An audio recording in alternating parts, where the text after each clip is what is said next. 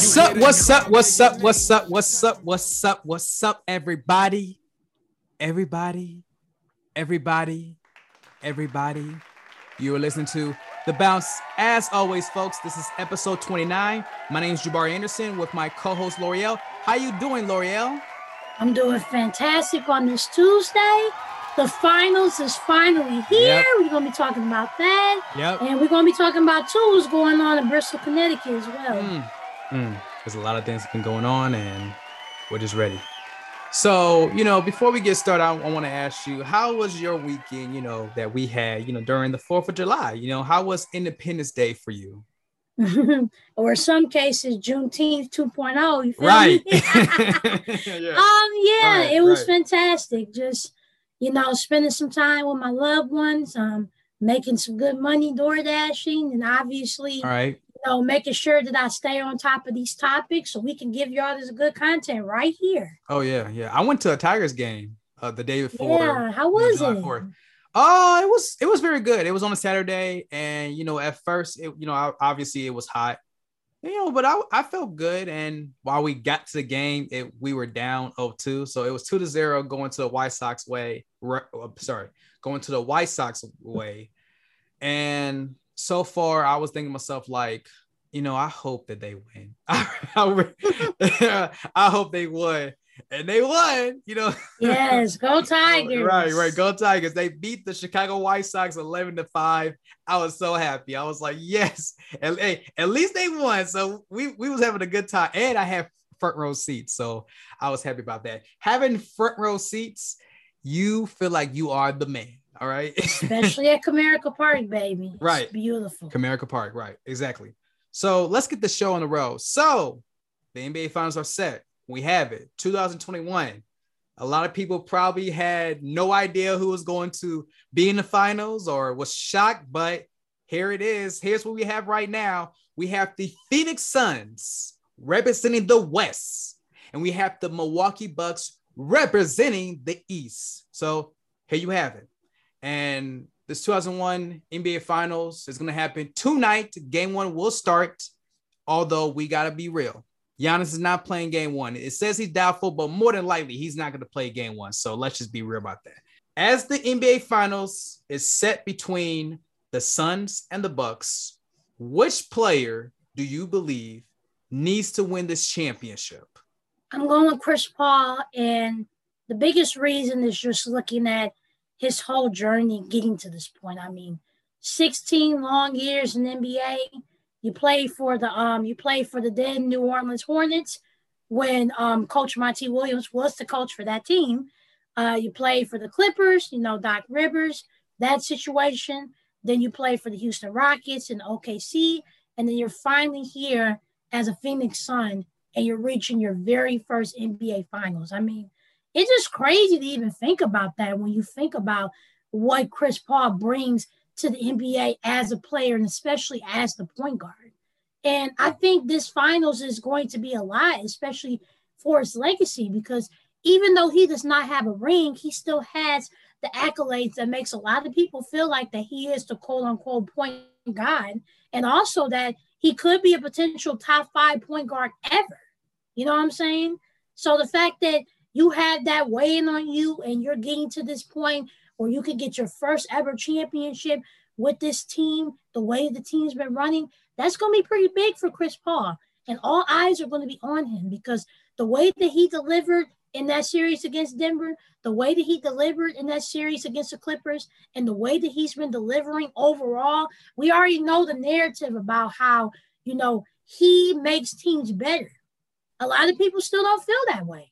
A lot of people still feel like, you know, what happened to Houston? Why you couldn't make that work? You know, why you couldn't make the Clippers work? So there's a lot of positive and negatives that go into his legacy, but this is his chance to pretty much seal the deal on his legacy. And all eyes are going to be on him. He's going to have to make those shots. He's going to have to give it his all and everything. And now that, you know, he's pretty healthy for the most part, he has that chance. So I think Chris Paul definitely he needs to win this championship because if he don't win this championship, to be quite honest with you, I don't really feel like people are going to look at Chris Paul like in a very bad way because we already know what he brings to the table basketball wise. And I mean, he's still, um, you know, he's still the president of, you know, the National Players Association. So he will always have the he will always have the utmost respect. But when we think about his legacy and things like that, if he doesn't win, yeah, it might people might question his legacy. But as long as Chris Paul remains who he is, I see no issue with him getting this championship, and I see no issue with him, you know, being able to rewrite his legacy. Without question, is Chris Paul. Chris Paul needs this championship more than any player who is playing in the finals. And I know people are probably going to say, well, what about Giannis? What about Giannis? The thing about Giannis, aka the Greek Freak, which we don't know when he's going to play, but more than likely, me personally, I think that he's going to play by game three. I don't think that they're going that the Bucks are going to rush him to play game one or two.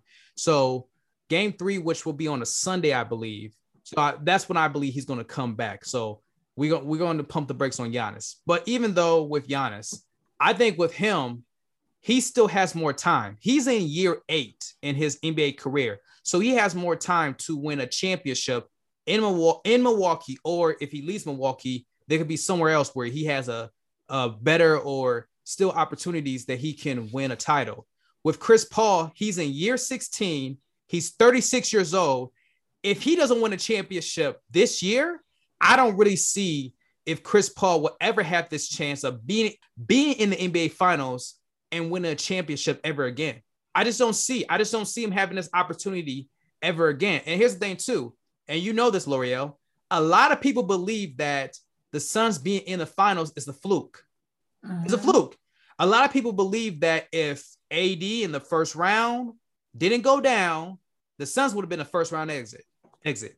There's some people who believe if Jamal Murray was healthy, then the Nuggets would have beat the Suns. And there's other people as well, plenty of people that believe if Kawhi Leonard did not did not even get hurt in the playoffs, and he would have played in that series against the them and the Phoenix Suns, the Clippers would have beat the Suns and they would have been headed to the finals.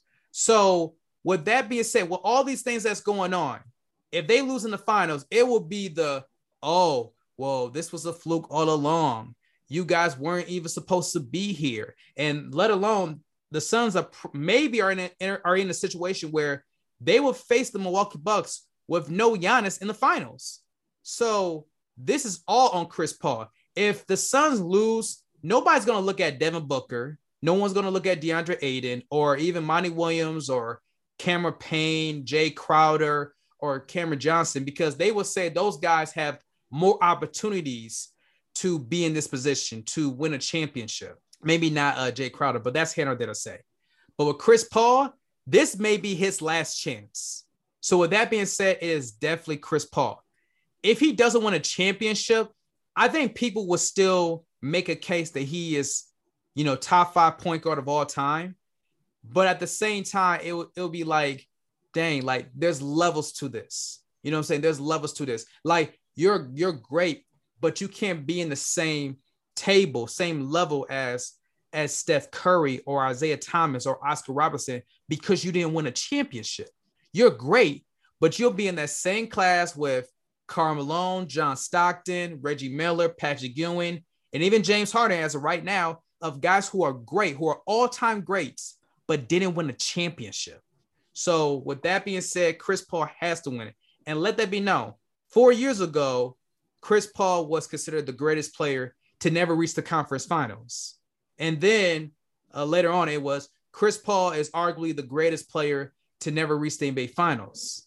You know, I don't think anybody's going to say he's the greatest player to never win a title because, you know, you got Charles Barkley, AI, Karl Malone, and other great players, but they will probably say that he is the greatest point guard to never win a championship. Exactly. And for Chris Paul, I'm sure he's really thinking about that. Like, which side of history do I want to be on? The one where I already been having an established resume on top of a chip, or I still have the established resume, but I don't really have a chip that could bring more value. And like you said, Jabari, it's level to this. Just like we talk about Chris Paul, we talk about this with Russell Westbrook. Yes. And even Russ. Carmelo and yep, and Carmelo Anthony and all of those kind of players who And have James in Harden. a situation, and James Harden too, where we know they're great. We know they're intangibles. But when we look at those shiny rings and you ain't got any, I mean, that's all we can really say about you. So definitely this is all on Chris Paul. And as far as the Phoenix Suns being the fluke, I don't really think they've been the fluke. And the thing is, is that when we look closely on if they do lose the finals, I think, of course, Chris Paul is going to be the biggest thing to, look at. But look at that. But look at these other players. Look at Booker and Ayton and Johnson and Payne. You know, we have to we have to also remember, and I've been thinking about this since the very beginning of the season, and why I was kind of hesitant at first to say that Phoenix was going to get to this point was because of beyond Chris Paul, you have to look at the other experience. And was that other experience going to be enough? Clearly, they already proved that to me and everyone else that despite that, despite not having that much experience, it doesn't matter because they have the talent, they have the girth, they have the aggression, and they have and they have the determination, and they already been proven that. So as far as I'm concerned, the Phoenix Suns are not a fluke. As I said before, I believe that Chris Paul should have been the regular season MVP, and I stand by that. And listen, if the Suns won the championship and Chris Paul's the Finals MVP, I'm looking at everybody who said that Chris Paul should not be MVP, let, a, let alone not be not be top three MVP candidates. I'm gonna look at, at all y'all who said that. Chris Paul should have been the regular season MVP of the 2020-21 season. Period. I said it before. I believe that Monty Williams should have won Coach of the Year. Respect to Tom Thibodeau. I understand it, and I'm cool with that. But Monty Williams should have won Coach of the Year. With that being said, I'll be real with you. I do believe that if if AD didn't go down, the Suns would have been bounced out the first round. But let's let's let's go to even even the the Clippers sake because I believe that even if Jamal Murray was healthy, I do believe that I do believe that the Suns will beat the Nuggets. However, I'll be real. If the Clippers had Kawhi Leonard, I do believe that the Clippers would have beaten the Suns. With that being said, there are no asterisks now whatsoever.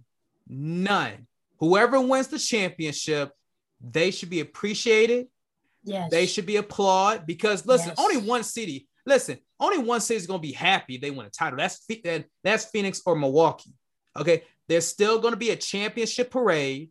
They still going to have a good time. Summer's still going to be hot, and they're going to talk about how they won the title, how they feel good. Injuries happen all the time. Now, I, I'll say this for myself. I hate the fact that these star players, these all stars, these superstars are getting hurt and are out. I hate that a lot. But no, no one is ever going to say that, these championships are tainted or there's an asterisk. As much as I say the Lakers got lucky to win that championship last year in the bubble, never have I ever said that there's an asterisk. Never, never, not whatsoever. Even though I say that it was a bubble championship, they won fair and squared. It is what it is. We can we can even go two years ago. There's a lot of people who will always talk about, well, the Raptors won because KD and Klay Thompson went down. That doesn't matter because they still won the championship. The healthiest team will win the championship. And this season is a great example, whether it's a condensed season or we still in a, in a pandemic. We're not in a bubble, which that's great. We're not in a bubble, but this was still determined who is the healthiest team that will win the championship. Plain and simple, all right. But before we go, we need to make our predictions. You know, I know it's the beginning of the of the, of the show, but we gotta make our predictions. Who do you believe is gonna win the championship? I got the Phoenix Suns, and I believe that this is going to go six games. Okay. All right. You know, now obviously you heard what I said. Listen, whoever wins, there will not be an asterisk, not whatsoever. None. Period. Point blank, period. And I did say the healthiest team will win the championship. But I'm going with the Milwaukee Bucks. yeah, yeah, you right. I'm not even surprised, but shout out to you though. You stuck with your pick Right, right. from Let the very beginning, Right, and right, you was right. Right, right. I, who said that? Listen, who said that the Milwaukee Bucks were going to go to the finals? I did. I did right before the playoffs. We made our yes. predictions. Now, now I did say the Clippers were going, to go to the finals, but it didn't happen. But I had the I had the Bucks going to the finals, and I was right about that. So I'm go I'm going to go with the Bucks, and the only reason why I'm going with them because I believe that the Bucks will win one of these two games without Giannis. That's number one in Phoenix without Giannis, and and, and with Giannis, I'm expecting him to come back.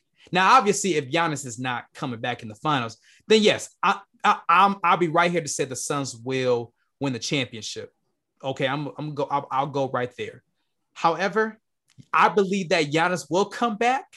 The series will be tied one-one by Game Three, and the Bucks will win. Book it, book it, and I'll even go this far. I have Khris Middleton winning Finals MVP. Mm-mm, I like that pick. Book it, book it. I have CP3 winning Finals MVP. Okay, all right. See, I, I won't be surprised about that either, but we'll see what happens. So moving on, moving on. So last week, the LA Clippers season ended. They ended in six due to obviously Chris Paul's greatness, who scored 41 points.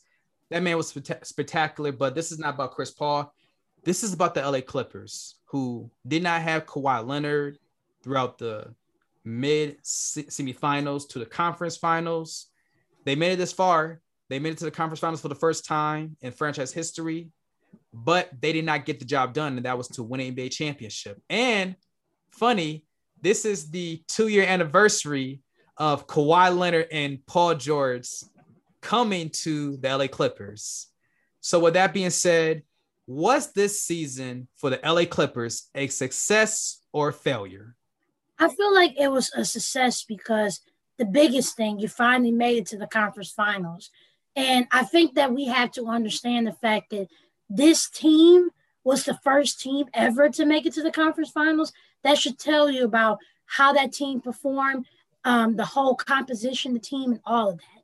And also, I believe this season was a success because of that. And, you know, we have to also think about Kawhi being out. Obviously, if Kawhi was still in this was still playing, the series would have went completely different. And I feel like the Clippers have would have made it to the NBA finals. So to say that it will be a failure because of that, I don't really think that's fair for the Clippers.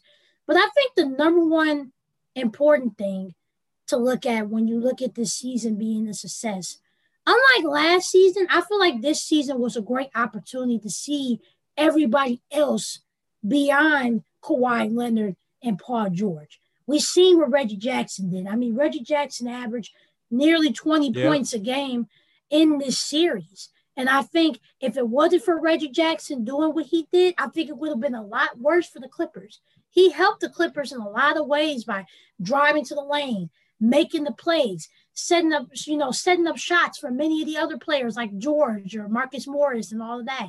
And I think that his contributions were significant. We saw what Terance Mann did. I mean, the way yes. that he blew up to help them win that game, that was important. We see what DeMarcus Cousins did. He played some good minutes, you know, especially since Tyronn Lue gave him those minutes. He he showed up and he played mm-hmm. those minutes.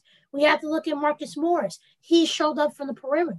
I think that's very important because before the main focus was Kawhi and Paul George, obviously. But I think the fact that you see other people contributing and they are contributing to a high level, you know, around the same level as Paul George, you have to look at that.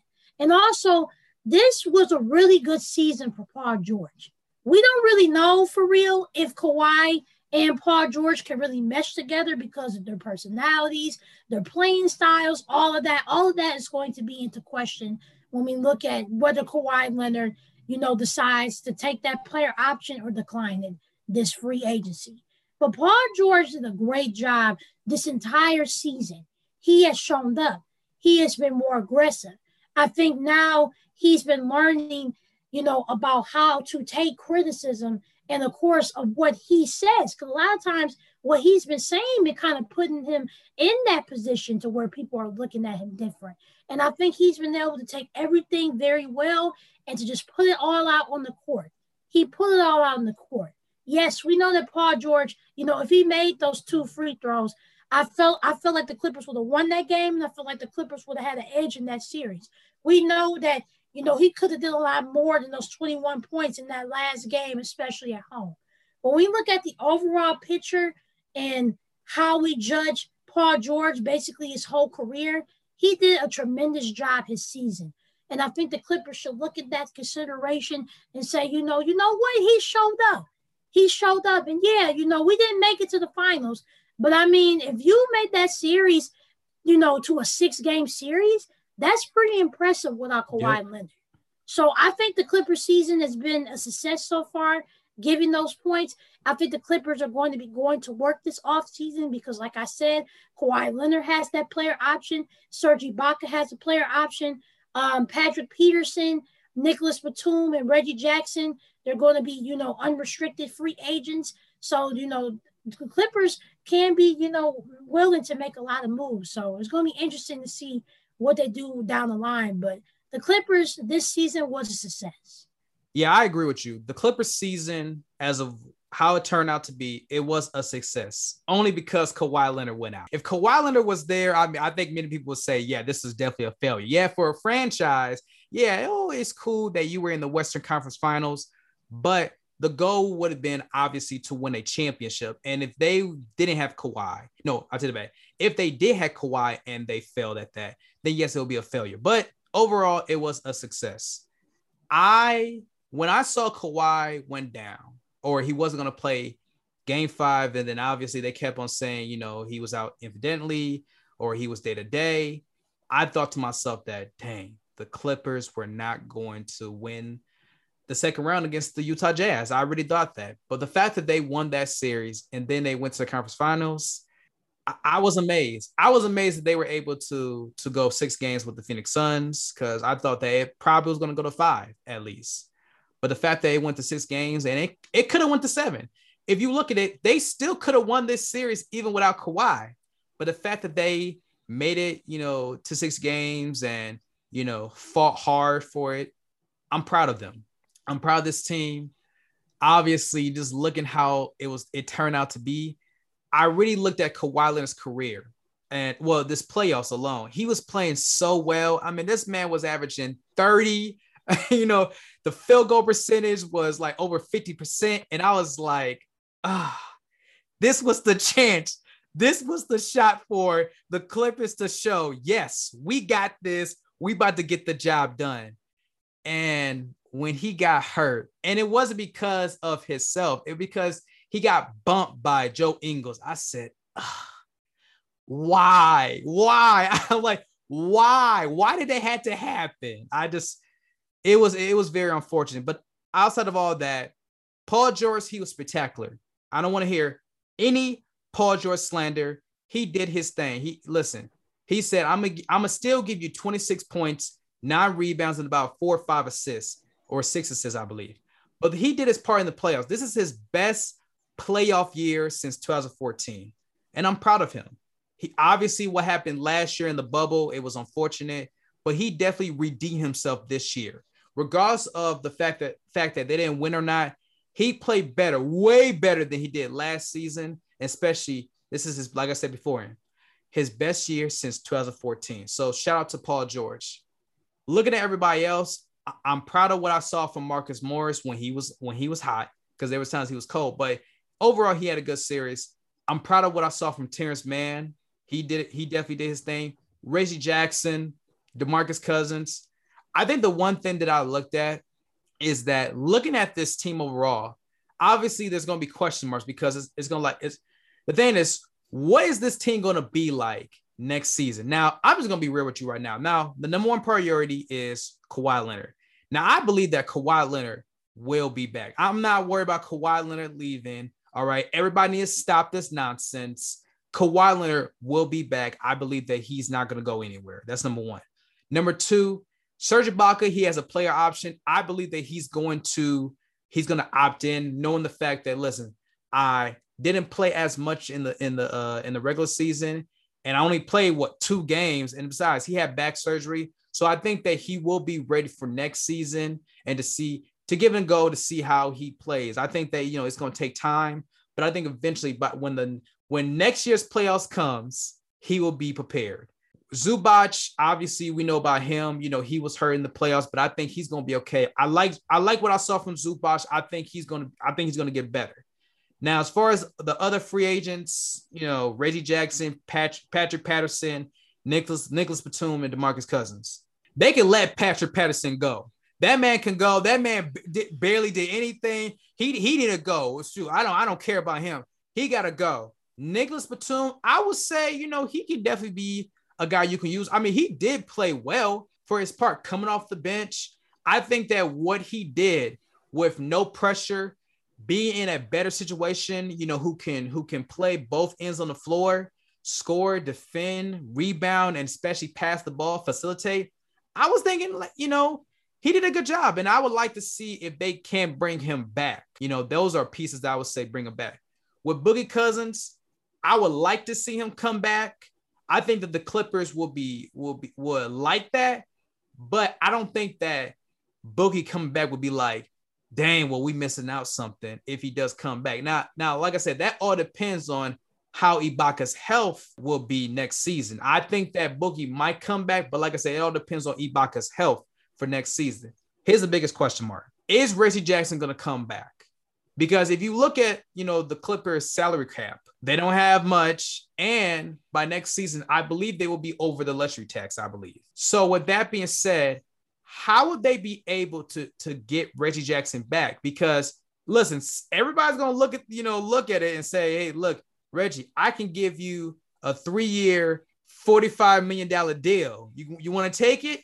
Compared to Clippers, they could say, look, I can give you a one-year, $10 million deal.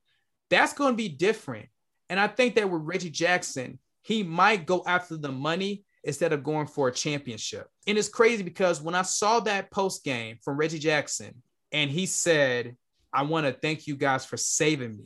That was the realest I ever seen. He was buzzing out in tears because Reggie Jackson look at this situation and he was like, he was sad because he appreciated what the Clippers did for him, but at the same time, he don't know he gonna come back because it's like, I don't know, like, you know what I'm saying? And especially looking at Reggie Jackson's career, before he came to the Clippers, a lot of people thought that he's done. He, I mean, seriously, a lot of people thought that, like, why did the Clippers b- brought this guy? Like, why, why was, why is he with, why is he here? They thought that he was a negative player. And I think that looking at how he performed in the playoffs, Reggie Jackson to me showed me that listen, he gonna get paid next year for sure.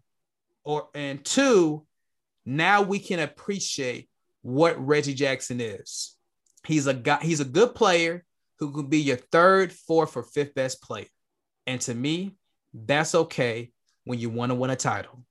But I'll be honest with you, and I will say this: if Reggie Jackson does leave the LA Clippers, you know who they should go, go after? Kyle Lowry. Kyle Lowry, yep. Yes. They get they get Kyle Lowry. Yes. A pure call, point guard. Yes, yes. He this man can defend, rebound. This man can facilitate. He is a leader. Okay. Listen, you already got Rajon Rondo.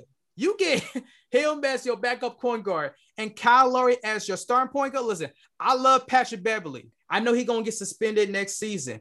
But if you told me who I'd rather have between Kyle Lowry and Patrick Beverley, Patrick Beverley, I love you, but bye, I want Kyle Lowry. And besides, Kyle Lowry, he could defend as well. Well, you already got Terance Mann as well who could do that. Kyle Lowry, come to LA, bro. Clippers. Listen, come over here and we gonna be just fine. If Kyle Lowry comes to the Clippers, I'm gonna hold my thoughts real quick. It gotta happen first. But if Kyle Lowry comes to the to the to the Clippers, that could be something. Yes, absolutely. That would be interesting if he came to the Clippers for sure. Yeah, definitely. So let's move on. Move on. So Rachel Nichols, she um, mm, she has some interesting things to say. Well, actually, it wasn't that it happened this year. It, her comments that she said that involves around Maria Taylor happened last year during the pandemic, and it was about the 2020 NBA Finals. But um, listen, we we let's let's not spoil anything. So Loreal, you do have the comments of what Rachel Nichols said um, that involves around Maria Taylor. So go ahead, Loreal. What did Rachel Nichols said? All right. So for context purposes, This was um, a phone conversation that happened in July 2020, where she was speaking with Adam um, Mendelsohn. So Adam Mendelsohn is um, LeBron James' advisor, and we know Rich Paul is LeBron's agent. So pretty much her comments was based on her thoughts about Maria Taylor, who was recently promoted to um, be um, to do um, the final hosting duties of the 2020 finals. So she said, in quote, I wish Maria Taylor all the success in the world. She covers football, she covers basketball. If you need to give her more things to do because you are feeling pressure about your crappy long time record on diversity, which, by the way, I know personally from the female side of it, like go for it. Just find it somewhere else. You are not going to find it from me or take my thing away. And then she went on by saying as well, I just want them to go somewhere else. It's in my contract, by the way. This job is in my contract in writing.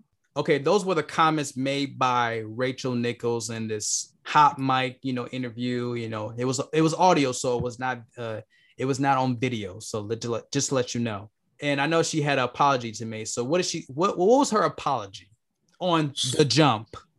Yes. So um yesterday she made um, the announcement at the very beginning of the show on the jump, and she said, in quote, so the first thing they teach in journalism school is don't be the story. And I don't plan to break that rule today or distract from a fantastic, fantastic finals.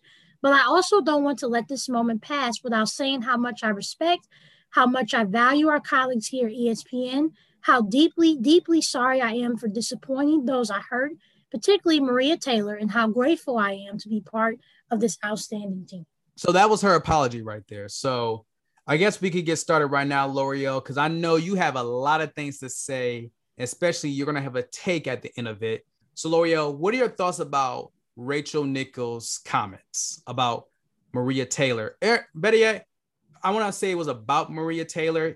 It involves around Maria Taylor. Her comments to me was just extremely distasteful, and she she threw Maria Taylor under the bus, and I don't like it. I don't. And the biggest thing from this situation, which I'll talk about more in my take, is the fact that when we talk about allies, and obviously this is great in the context of the fact that this happened in July 2020, you know, the year that the pandemic started, the year that we had the murders of Ahmaud Arbery, George Floyd, Maria um not Maria, Breonna um Breonna oh, Yeah, Breonna, Breonna Taylor. Yeah. Okay, Breonna, Taylor. Taylor. I'm yeah. sorry. I was okay. Say, Breonna, Breonna Taylor, yeah. Yeah. Breonna Taylor and all of those things. You know, it was just very distasteful to just say that Maria Taylor got the job because of diversity hire. And when you think about allyship, specifically with white allyship, it's not what it seems. And Many and several ESPN Black employees had said it, and it's a fact. In, in the public, when you're on camera and you're doing your little, you know, soliloquies or whatever, it may seem like that Rachel Nichols or, you know, um, the other white employees at ESPN or any other corporation at that, you know, it may seem like they're, you know, they're for these movements or just for, you know, just just the morality of black people and the treatment and things like that. But behind closed doors, it's a whole different story. And what we've seen, and pretty much what I just said, that's where we see how she really feels behind closed doors. And I think people need to understand that because let's make this clear. Rachel Nichols is not losing no sleep because of this. I mean, it was already announced today that because of what happened, She's not going to work on um, the final sidelines no more. Malika Andrews, who shout out to her, she is a very incredible and thorough reporter. I mean, she reported for the Nets and the Bucks, so she deserves that job. Shout out to her. But Nichols is she still has her show, The Jump, and I mean that's that's her show. That is essentially her show. She can say whatever she want to say, and obviously she has the co-host that she has, and Brian Windhorst, you know, who appears frequently. Of course, Richard Jefferson, Kendrick Perkins. But Rachel Nichols ain't losing no sleep over this. Regardless, she was going to either keep her job. She probably have some promotions on the table and things like that. So this ain't about her. This is about Maria. And the fact that once again, she has to be scrutinized in her career because this because this ain't the first time this has happened where somebody made her feel bad about her job. The very first incident that happened was that when she was covering, um, I believe Monday night or Saturday Saturday night football, she wore a, like a leather jacket type of top, and her shoulders were out.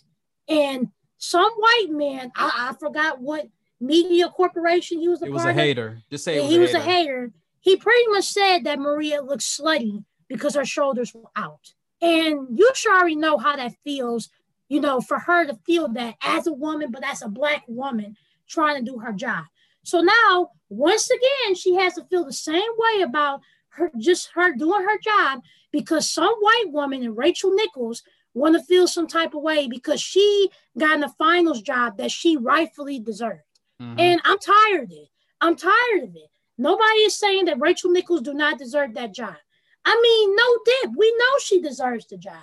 We know how established Rachel Nichols is when it comes to her, you know, report in her resume overall. She worked for TNT. She worked for NBA for years. We already know that. CNN. CNN as well. We know how established she is. But the fact that she really said that, and she said that Maria Taylor just got the job because of a diversity hire, it's incredibly distasteful. And her apology that I read, that was not an apology. She should have just never said anything. It was forced. honest with you, it was forced. Because if you really want to apologize, what you should have said was that no, Maria Taylor didn't get that job because of, because of a diversity hire. She got that job because she has rightfully and deservedly earned that.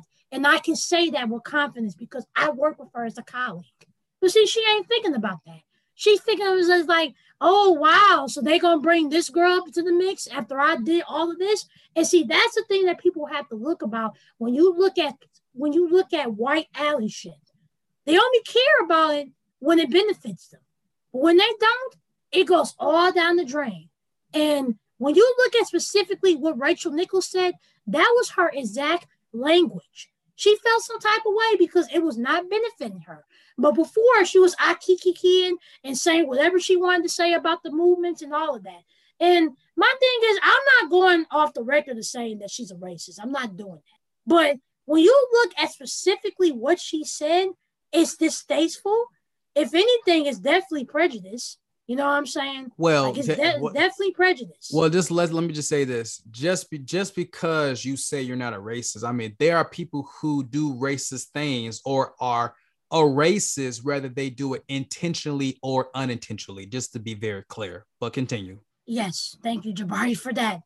And when you work for a corporation, especially like ESPN, and knowing the culture that it is, you can't just do that. You can't up and say that. Yeah, you know, she gonna keep her job, but guess what? Her colleagues are gonna be looking at her funny, especially the black colleagues. And I think for the most part, everybody within the sports world is looking differently now at Rachel Nichols because my first thought was like, wow, you really had to go that far below the belt to attack somebody? And you know me, Jabari, you know that I'm always with Black women in journalism. Hmm. Maria Taylor is one hell of a reporter, journalist, all of that. She has done a tremendous job she has done a good job, especially with um, the ESPN College Game Day, mm-hmm. College Football Playoff. She yep. covered the national championship. She has interviewed numerous players like Trevor Lawrence and so forth. So, and, and that's the thing. Let's be clear. What Maria Taylor is doing, she's just being a simple moderator, but she's bringing her personality. Right. And one of the main reasons why she probably got that promotion was because in the bubble, she spoke very sternly and like she always will about how she feels about things going on in this country. And she did specifically about George Floyd. And I think, and I think for the most part, she probably got the job because of her personality and what she can bring from the table. Like Katt Williams says, you should have been talking mess. Wow, Loreal, you had a lot of things on your mind that you just wanted to. I still got some more to say. I'm not done. no, because seriously, Jabari, uh, no, I am this is serious. tired. This is very of black serious. women having to deal with this because they are simply doing their job. Rachel Nichols, what did you guys expect? Okay, what did y'all expect it's not a surprise, not whatsoever. I know one thing I did lose respect for her because of what she said.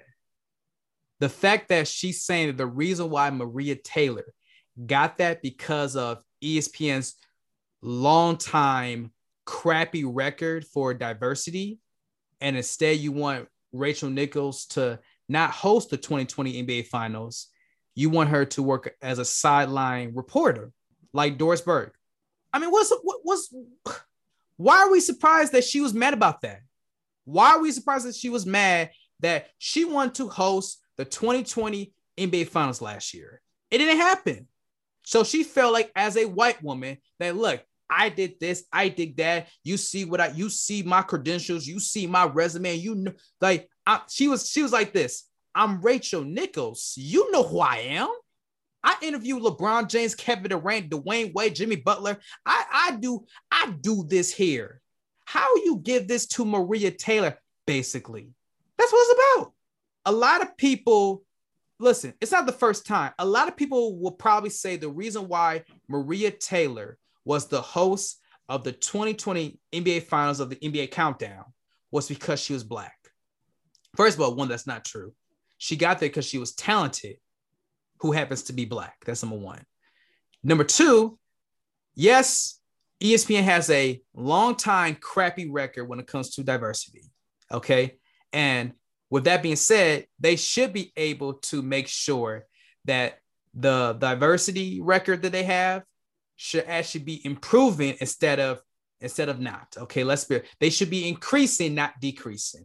Number three, so what if ESPN's decided to put Maria Taylor as the host of NBA Countdown for the 2020 NBA Finals because she's black?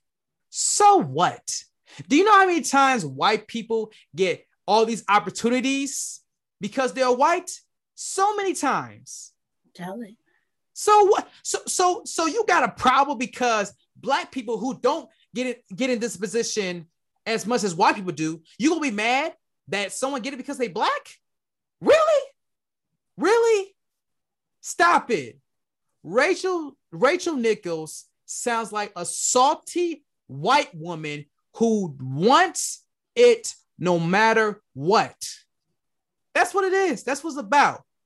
And I'm getting sick and tired of people when black people are succeeding, when black people are on top. They question is saying, well, the only reason why you're there is because they put you there of your blackness. The only reason why you're there is because you're black and they got to make sure that they help out their diversity record or whatever the crap that is. Why are you so worried because you not up there?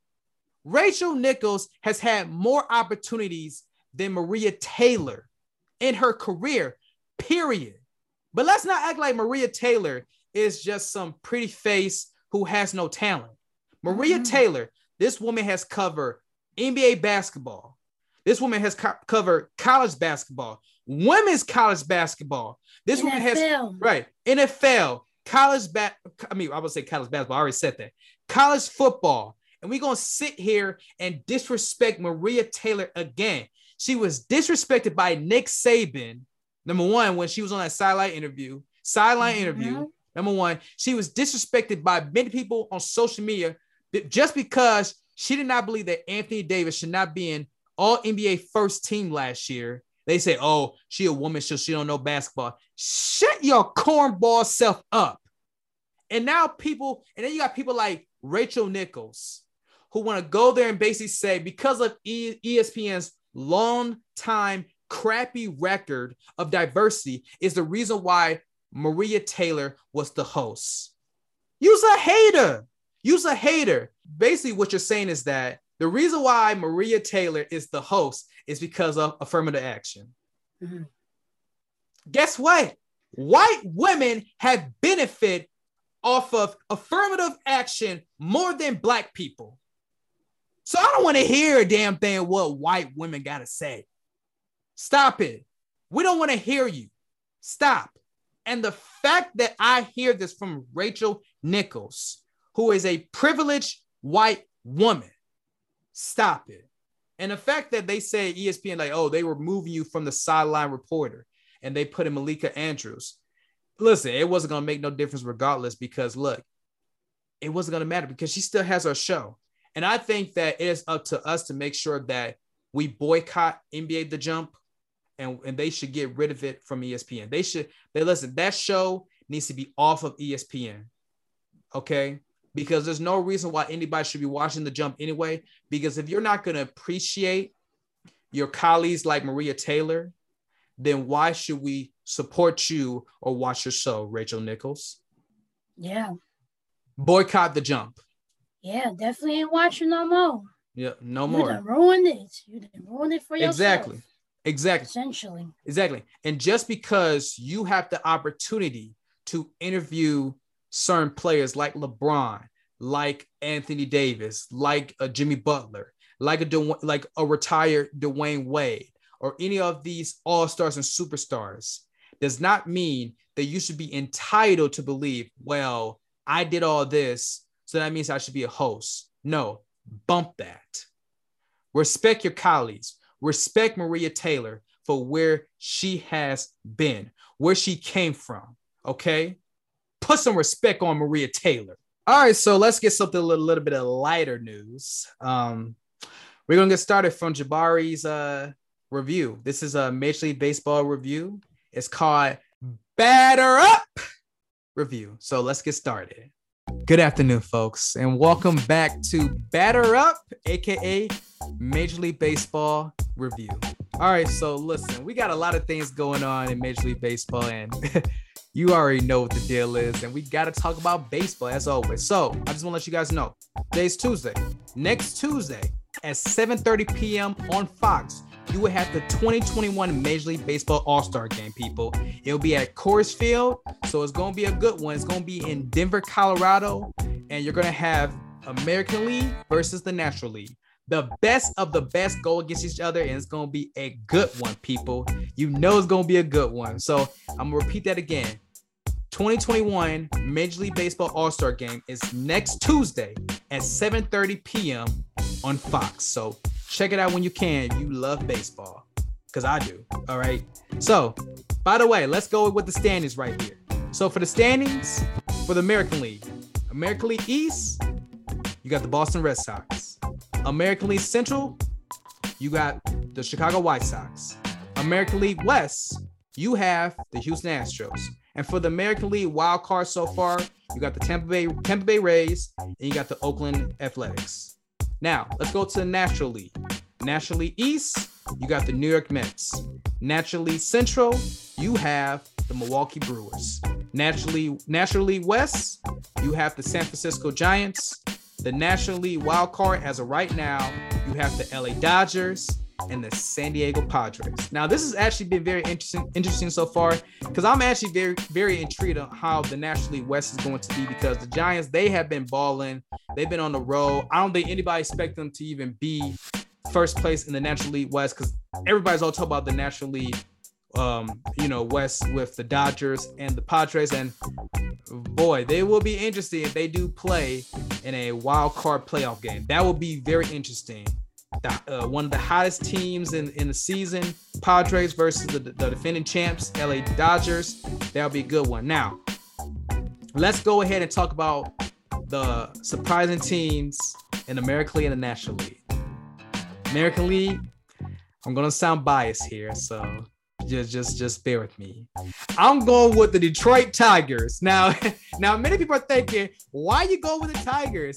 They they they're below 500. What's going on? Yes, they are 39 and 46, but the reason why is because listen, I'm from Detroit, so I'm giving them love, but also they have been hot so far. They have won seven out of their last 10 games. They've been on the road. They just won last night. They are doing good. I went to a Tigers game and they balled out. They they doing good. They haven't lost yet, and it is magical. It is very very good. The Detroit Tigers. We we also we also have one All Star that's representing the Detroit Tigers. His name is his name is Greg Gregory Soto. All right. His his record is four and one. His ERA is is 2.94. He has six saves this season. And for him to represent the Detroit Tigers in the All Star game for next Tuesday, That is special right there. So I love it. I love it a lot. And you gotta give him props to that. You know, put your hands up in the air and and just and just get the tiger sound because Gregory, I'm gonna support you. I, I hope that he gets a chance to play because I'm I'm loving what I'm seeing from you know my man Soto. Now another thing too, I gotta give you some update. Miguel Cabrera. Miguel Cabrera, listen, his his listen, we understand that he's not the same Cabrera, okay? Miggy, we understand that. However, I'm gonna tell you right now, his batting average is 241. He has 31 RBIs and he has seven home runs. With that being said, his career home run so far is 494. Now I'm hoping that he gets to 500 when I come back to Comerica Park. Okay, when he come back to Comerica Park, I hope that he gets at least 499, so then I can see him get his 500th career home run. I want to see him make history. He has six more home runs to go. I need to see this in person because it will be special. It will be legendary. Miggy, we love you. We got to see this right here. Another person I want to mention from the American League, I want to say his name, and he is special.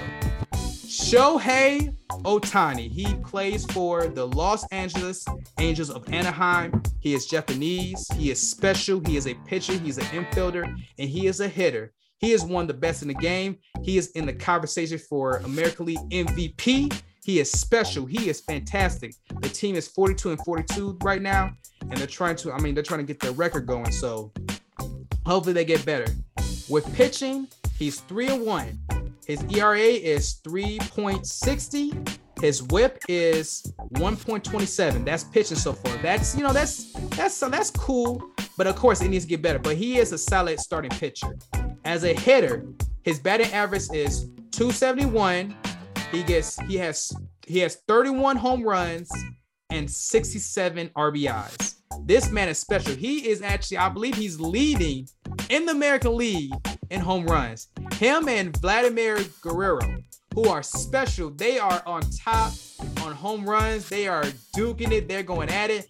And for Shohei Ohtani doing this, I mean, as a pitcher and a hitter, that is just special. So shout out to him. He's doing a good job. He's also all star all star as well.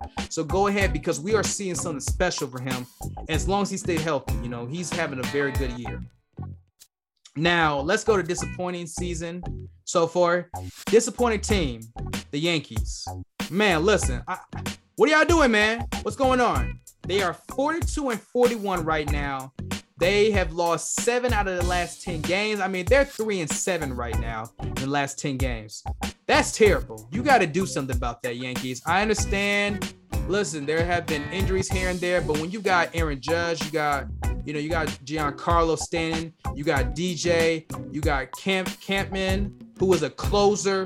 You got you, you got Gerrit Cole. You got to do something here. There is no reason why the Yankees should be 42 and 41. You're not even in playoff contentions right now. Okay. Now, are you having a, a, a winning record so far? Yes, but you know what the expectations are as the Yankees. As the Yankees, you're supposed to be in championship contentions. And right now, you're looking like that you're just to be this team that's not going to make the playoffs. So, what's going on? It's July right now. We'll see how you guys do after All Star break.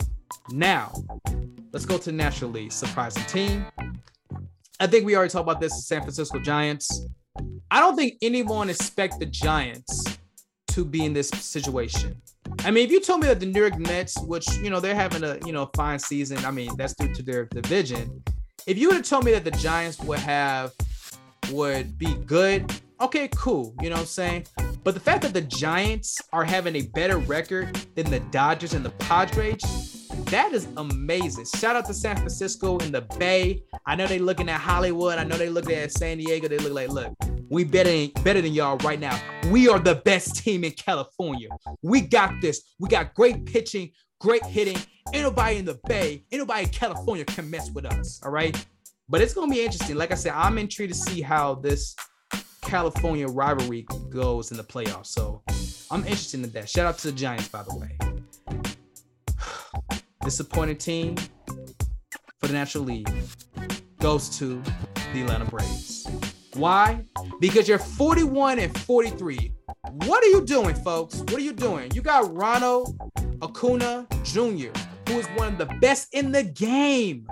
and you guys are still not doing your thing. Watson, you got who against Freddie Freeman. You got plenty other players there. Will Smith, not Will Smith from, from Bel Air. We got talk about Will Smith from Atlanta, Georgia now. Okay. Pump the brakes. What is going on? Why are you guys not getting the job done? You guys should be better than this. Now, I know that you guys have have issues in Georgia, have issues in Atlanta. You know, I, I say this all the time. When Atlanta Braves blew that 3-1 lead in the uh in the National League Championship Series, I said, I don't know if it's Atlanta thing or Georgia Georgia thing, but it seems like when they have a big lead, they end up choking no matter what. I don't know. Okay. Maybe it's just Atlanta or Georgia thing because we know about their sports history. So, with that being said, you guys are the most disappointed team as of right now in the National League. And that is it for Jabari's Batter Up Major League Baseball Review. All righty. Good review, Jabari. I'm I'm very interested about the LA rivalry. I yeah. mean, we're gonna see what's gonna happen.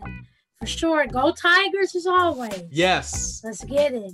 Yeah, it's been interesting so far. Look, American League and National League, they've they've had their own storylines. I'm very intrigued to see how, like I said, how if the San Francisco Giants could still keep in first place, but also only that, I'm very interested interested in seeing how the Padres and the Dodgers face each other if it's in the wild card. Because in the wild card, it's a in the wild card games and the wild card playoffs is just one game, so it's pretty much winner take all. So somebody gonna get their feelings hurt. So I'm definitely definitely interested in seeing in the National League how things go on. So so yeah. All right, so um wait, hold on. We got some um breaking news real quick. It it went from now, I just want to say this while we're doing our show. Now, at first in the, in the beginning of the day, it said that Giannis was doubtful doubtful to play game 1. Then it went from being questionable, and now it says four minutes ago that he could play game one. So um that's interesting. That now I thought he was not gonna play game one and two, and he will be and he will play game three. Um Loreal, um, if Giannis is able to play game one, how much do you like the the Bucks' chances on, you know, winning at least one of these games in game one or game two? I mean, um, my chances never really change. I felt like the Bucks are still a good team with or without Giannis to win, especially you know snag a game on the road against the Suns. So yeah, I feel like now, hopefully, the the biggest thing is that when Giannis had that hyperextended injury, he could still walk on his own. So if anything, and of course, there's no structural damage. So I definitely feel like now that Giannis hopefully could play game one. I think that's going to be interesting to see how that works and you know just to see if the Bucks can steal a game on the road. Yeah. Did you thought that without Giannis that they still could have been they could have tied the series one one after you know after game two? Absolutely, absolutely, because of Khris Middleton and what I seen from Brook Lopez was impressive because he proved to me why he's on that team to do you know to obviously do what he does on the regular, but to show up when he needs to show up. Yeah. he showed up for sure. So yes. without without a question, I never really questioned the Bucks, you know, trying to get a game without Giannis. Yeah. Well, like I said, it's a game time decision. So it's a game time decision. So we'll see what happens if he does play game one, you know, for Tuesday night. So we'll see what happens, but you know, we'll see. But I don't think they should rush it. That's all I'm gonna say. Don't rush it. Make sure he's all good and make sure that that knee is still good. So, we had so many things that went down this past week. I mean, this weekend alone. And let's go ahead and get started. Sha'Carri Richardson. And if people don't know her, uh, Loreal, who is Sha'Carri Rich- Richardson? So, Sha'Carri Richardson is one of the fastest women right now. And she has been um, a part well, she was supposed to be a part of the Olympics, but right now she's, you know, was um in trials and things like that. And, you know, she really worked her way up to qualify for the 100 meter race in Tokyo this summer. Yeah, you know, well, let me just say this. I thought you were going to say that she's just trying to. She's. I thought you were going to say she's just she's a runner. She's a track star. Yeah. But I said what I said. Yeah. The fastest woman out there. Right, right, right, right, right. So Sha'Carri Richardson has been suspended for 30 days due to being positive. She was tested positive for marijuana. Now, obviously, part of the IOC policy, you know, for the for the, for the Olympics, for the Summer Olympics, there usually is a rule that says that you cannot be tested te- you cannot be tested positive for marijuana. So that's always been part of the rules. But that, but however, she can come back later and join the relay. She just can't be part of the 100 meters, and that's very unfortunate because, like I said, Sha'Carri, who is one of the fastest runners in the Olympics, she was supposed to be going against one of the best, or if not the best sprinter in Jamaica. And that's not going to happen, unfortunately, because she, you know, because of what happened. But with that being said, Loreal, obviously a lot of people had their opinions about, you know, if she should go, you know, for the 100 meters or not, you know, let her play, let her not play. We'll see what happens. But with that being said, Loreal, do you believe that Sha'Carri Richardson should run for the 100 meters? Yes, I do. And the reason why I feel like to do is look, I'm not going to go on a whole entire tangent about how people feel about what she did. We know the rules are the real rules. If you are a professional athlete, these institutions are going to drug test you. We know that. Um, uh, you know, as far as Sha'Carri goes, all I do, all, all, I'm doing is just, you know, feeling. I, I, I feel for her. I feel for her and what she did. Um, she has taken accountability for it, and I respect that and I commend that. She knew what she was doing, and she knew that what she doing was wrong at the time, and she took her punishment. And I'm pretty sure now she's probably going to still be practicing so that you know she could do the relay race. But she she deserves to still run for the hundred meter race. This woman is talented, extremely talented. She has a great heart, and you know as far as what she did, I feel for her because I just know that it's extremely hard to try to follow this whole tragedy into triumph narrative, especially when number one, your mother passed away, you know, because good guy, I mean, I couldn't even imagine, you know, if that was my mother, things like that. But also, number two, and this is most important, the fact that you found this out from a reporter who, quote unquote, found out about this and then went on to tell Sha'Carri about that. I mean, that's just straight up just, you know, debunking the whole, you know, aspect of ethics when you think about journalism. You just don't do that, plain and simple. But other than that, you know, in spite of what my people think about, you know, who she is, one thing, like she said before, you can never deny her talent. And that's one thing for sure. You can never deny her talent. And I still feel like she should still be able to run. I'm very happy that even though she can't participate in the 100 meter race, she can still do the relays because I know she's going to kill it regardless. Weed or no weed, you cannot deny Sha'Carri Richardson's talent. You cannot deny Sha'Carri Richardson's work ethic, and you cannot deny Sha'Carri Richardson's determination.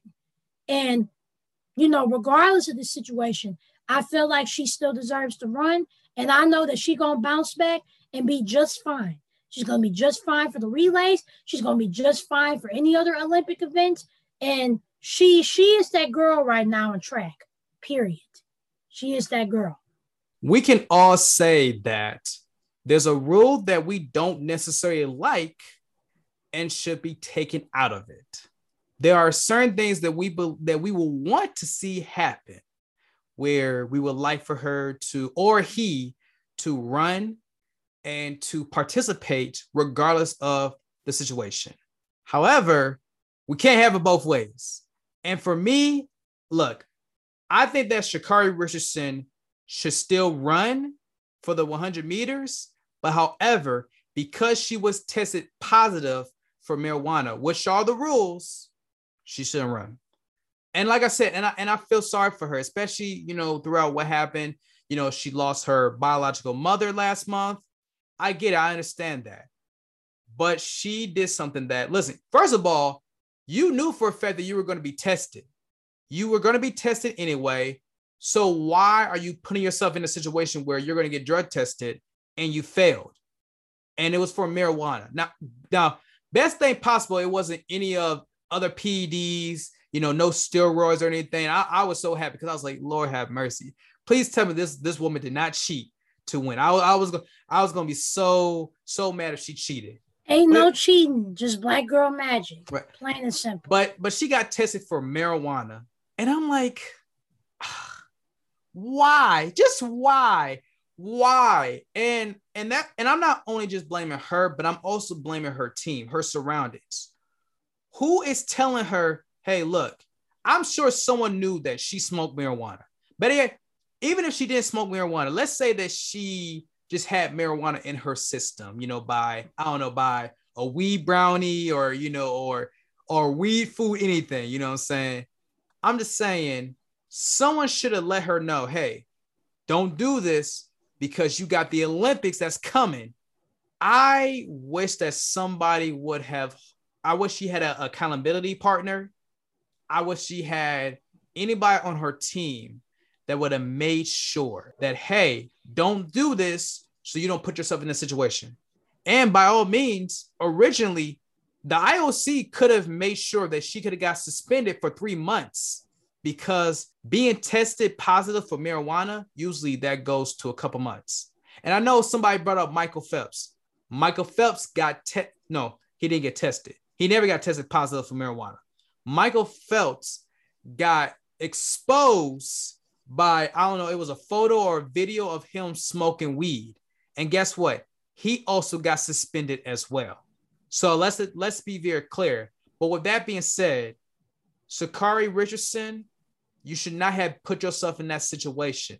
The team should have made sure that you also are reminded that you need to not put yourself in that situation.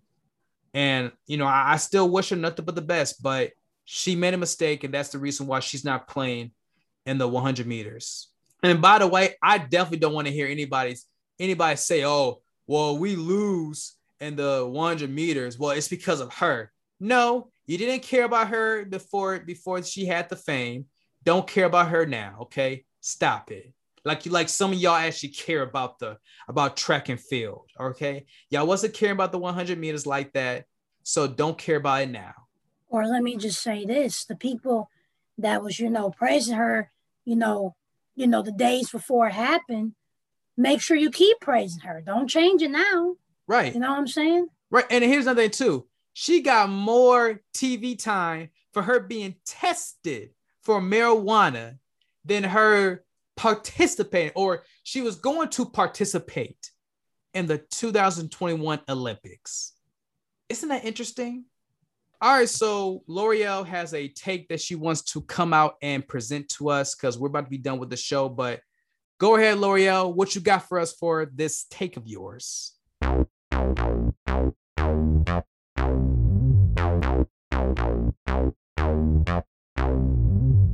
All righty, y'all. So I'm gonna keep this brief and short, and I'm also keep it real with y'all. So let's just say it in right here. Maria Taylor got promoted because she's talented, not because she's black. So over the weekend, you guys heard about it. Rachel Nichols, she had um, an interview with LeBron James advisor Adam um, Mikkelsen, and pretty much she believed that Maria Taylor was able to do the 2020 finals coverage simply because it was a diversity hire. And she said, in quote, you know, I wish Maria Taylor all the best in the world. She covers football, she covers basketball. And if you need to give her more things to do because you are feeling pressure about your crappy long time record on diversity, go for it. Just find it somewhere else. You are not going to find it from me or take my thing away. So let's just let's just keep it clear. Rachel Nichols is not losing sleep about this situation. Rachel Nichols is not going to be in a heap of trouble just because she didn't cover the finals. We know who Rachel Nichols is as an established reporter. She's a well-established reporter. She's interviewed LeBron James, Kevin Durant, Jimmy Butler, many, many other players. She has worked for NBA, TNT, and she has also made appearances on CNN as well. We know the report and the credibility that Rachel Nichols has as a reporter for about, you know, almost a decade. So let's just keep that clear. She ain't losing sleep over this situation. And that apology, Rachel, just keep it. That was not an apology. You did that to save face, and it probably was forced anyway. If you really felt some type of way about what you said about Maria Taylor, you should have just said it. Maria Taylor, I apologize. I apologize for saying that you got a job because of diversity how hire. You earned that job. You, as my colleague, I have seen your work and I have seen your growth. And I am and I and I am proud of what you've been doing. That's a real apology. You didn't say anything else that we didn't know already. So let's just say that. And also too, Rachel, since since the fact that you want to bring up about diversity hires, let's also bring up the fact that you are the daughter-in-law of Diane Sawyer. And no offense to you, we know what you have done throughout your work over the years. But let's keep it real. Half of these opportunities you probably wouldn't even get if you wasn't the daughter-in-law of Diane Sawyer, or the fact that you're a white woman. So let's just say that. Um, another point that we gotta make: allyship isn't what it seems, especially when we talk about white allyship, and particularly when we talk about white women. A lot of people, especially black ESPN employees, and this is a fact, they believe that allyship is only beneficial for white employees and white people in general in public. But behind closed doors, it's an entirely different story. We've seen Rachel Nichols and all and all of the um soliloquy that she has done on the jump and things like that about the Black Lives Matter movement and the Me Too movement. But behind closed doors, she thinks of it a different way. She thinks that Maria Taylor did not get the job because she was talented. She thinks she only got the job because of the diversity hire. And let's not also let's also mention the fact that while she did that interview with Adam, Adam also pointed out that he's quote unquote sick and tired of the Me Too movement and the Black Lives Matter. So behind closed doors, you pretty much don't care about anybody, especially black women getting opportunities, and you pretty much tired of these organizations and these movements that's trying to help the people that are suffering from what they are suffering when it comes to oppression, racism, sexism, all of that. But in public, you want to akikiki and act like you all down for the game. You're not, Rachel. Let's get that clear. And if and that's the thing, if you're not all about it, that's fine. I think people will rather respect you because you stand your ground and you stand on your truths than you acting fake. Nobody likes fake people, especially when it comes to issues like this. So let's get that clear. And also, the final and important thing Maria Taylor deserves all her flowers. Maria Taylor is one hell of a journalist, reporter, and all of that. Her resume speaks for itself. She's worked for SEC Network, ESPN College Day, the College Football Playoff Game, the College Football Championship. She's also worked for Monday Night Football, Saturday Night Football, and NBA Countdown. So let's get this clear. Maria Taylor is a talented woman when we and black woman at that when we talk about the sports. And also on top of that, she is an athlete. She's played football, I mean, she's played volleyball and basketball for the University of Georgia. So let's not let's not sit up here and disrespect Maria Taylor and what she's done as a black woman in this sports industry. And also another person we have to shout out to, shout out to Kayla Johnson. Kayla Johnson used to be a producer for ESPN, but unfortunately, she got suspended for two weeks and demoted because she decided to she decided to side with her sister Taylor and tell her about what's been going on. So let's say that too. And also on top of that, if it wasn't for Maria Taylor, we wouldn't have people like Malika Andrews, who's coming up in ESPN, and we also wouldn't have people like LaChina Robinson and other folks who has been getting their part at ESPN because Maria Taylor decided to be real and speak out on the issues that she cared about. Rachel Nichols, let's get this one thing clear. Just because you're a white woman and just because you have the accolades that you have does not mean that you put somebody under the bus. And you might think that you might not get hurt after this, but let me tell you something. One thing's for sure your colleagues and everybody else in the entire world, we're looking at you in a very different light because of what you said. If, if that's the thing, and another thing too, if you wanted to just say that you felt like you deserved the job, then you should have just said that but you did not. You decided to put a black woman under the bus because she worked hard, number one. Number two, she's a black girl and black girl magic is strong, baby. And number three, she has worked hard to get the position that she has got. I'm very sick and tired of black women and black people in general in journalism that always begin shut down, scrutinized, and just flat out disrespected and disregarded because of white people who want to pretty much keep their privilege and do anything by necessary means. And ESPN, you need to change your culture because the fact that you lost people like Jemele Hill and Michael Smith and Cari Champion because you want to keep this toxic environment and not and, and not look out for them like you look out for all these other white people, it's a shame. It's a damn shame. And one thing's for sure, your ratings will not be what it is right now if you had those people. And and, and hopefully you keep Bomani Jones and you keep Stephen A. Smith very close. Clutch them very close. But if you lose those people, nobody's gonna be watching your network. And the last point that I want to say is black women, especially black women in journalism, listen to their podcasts, watch their art, watch their television shows, read their articles, support them because these black women, including myself, we are not in this industry because we're pretty or because we're trying to get a handout or things like that. We are in this industry because we are thorough, excellent, and detailed reporters and journalists at what we do, and we care about the passion about the game. All right. Well, that's it. That was Loreal's take about Rachel Nichols and Maria Taylor. You know, well, mostly about Maria Taylor. Put some respect on Maria Taylor. Am I right, Lore'l? Yes, put some respect on Maria Taylor. My sister and no other sister deserves to be scrutinized no mm. more. It has to stop. Put some respect on black female journalists. Yes. All right, so that's it, folks. Thank you for the take, Loreal. But that's it for the Bounce Podcast, episode 29. You can listen to us on Apple Podcasts, Spotify, Simplecast, iHeartRadio, Pandora, and YouTube, folks. I want you to like, comment, subscribe, share this, folks. Let people know this that we are here every week, every week on a weekday, and we got y'all included. You know the deal is. Before we go, Loreal, you have anything else to say? Yep, two things. Support Black journalists and if you don't want to be an ally, don't act like it and don't be fake about it. Mm. Be real and stand by your ground and your truth.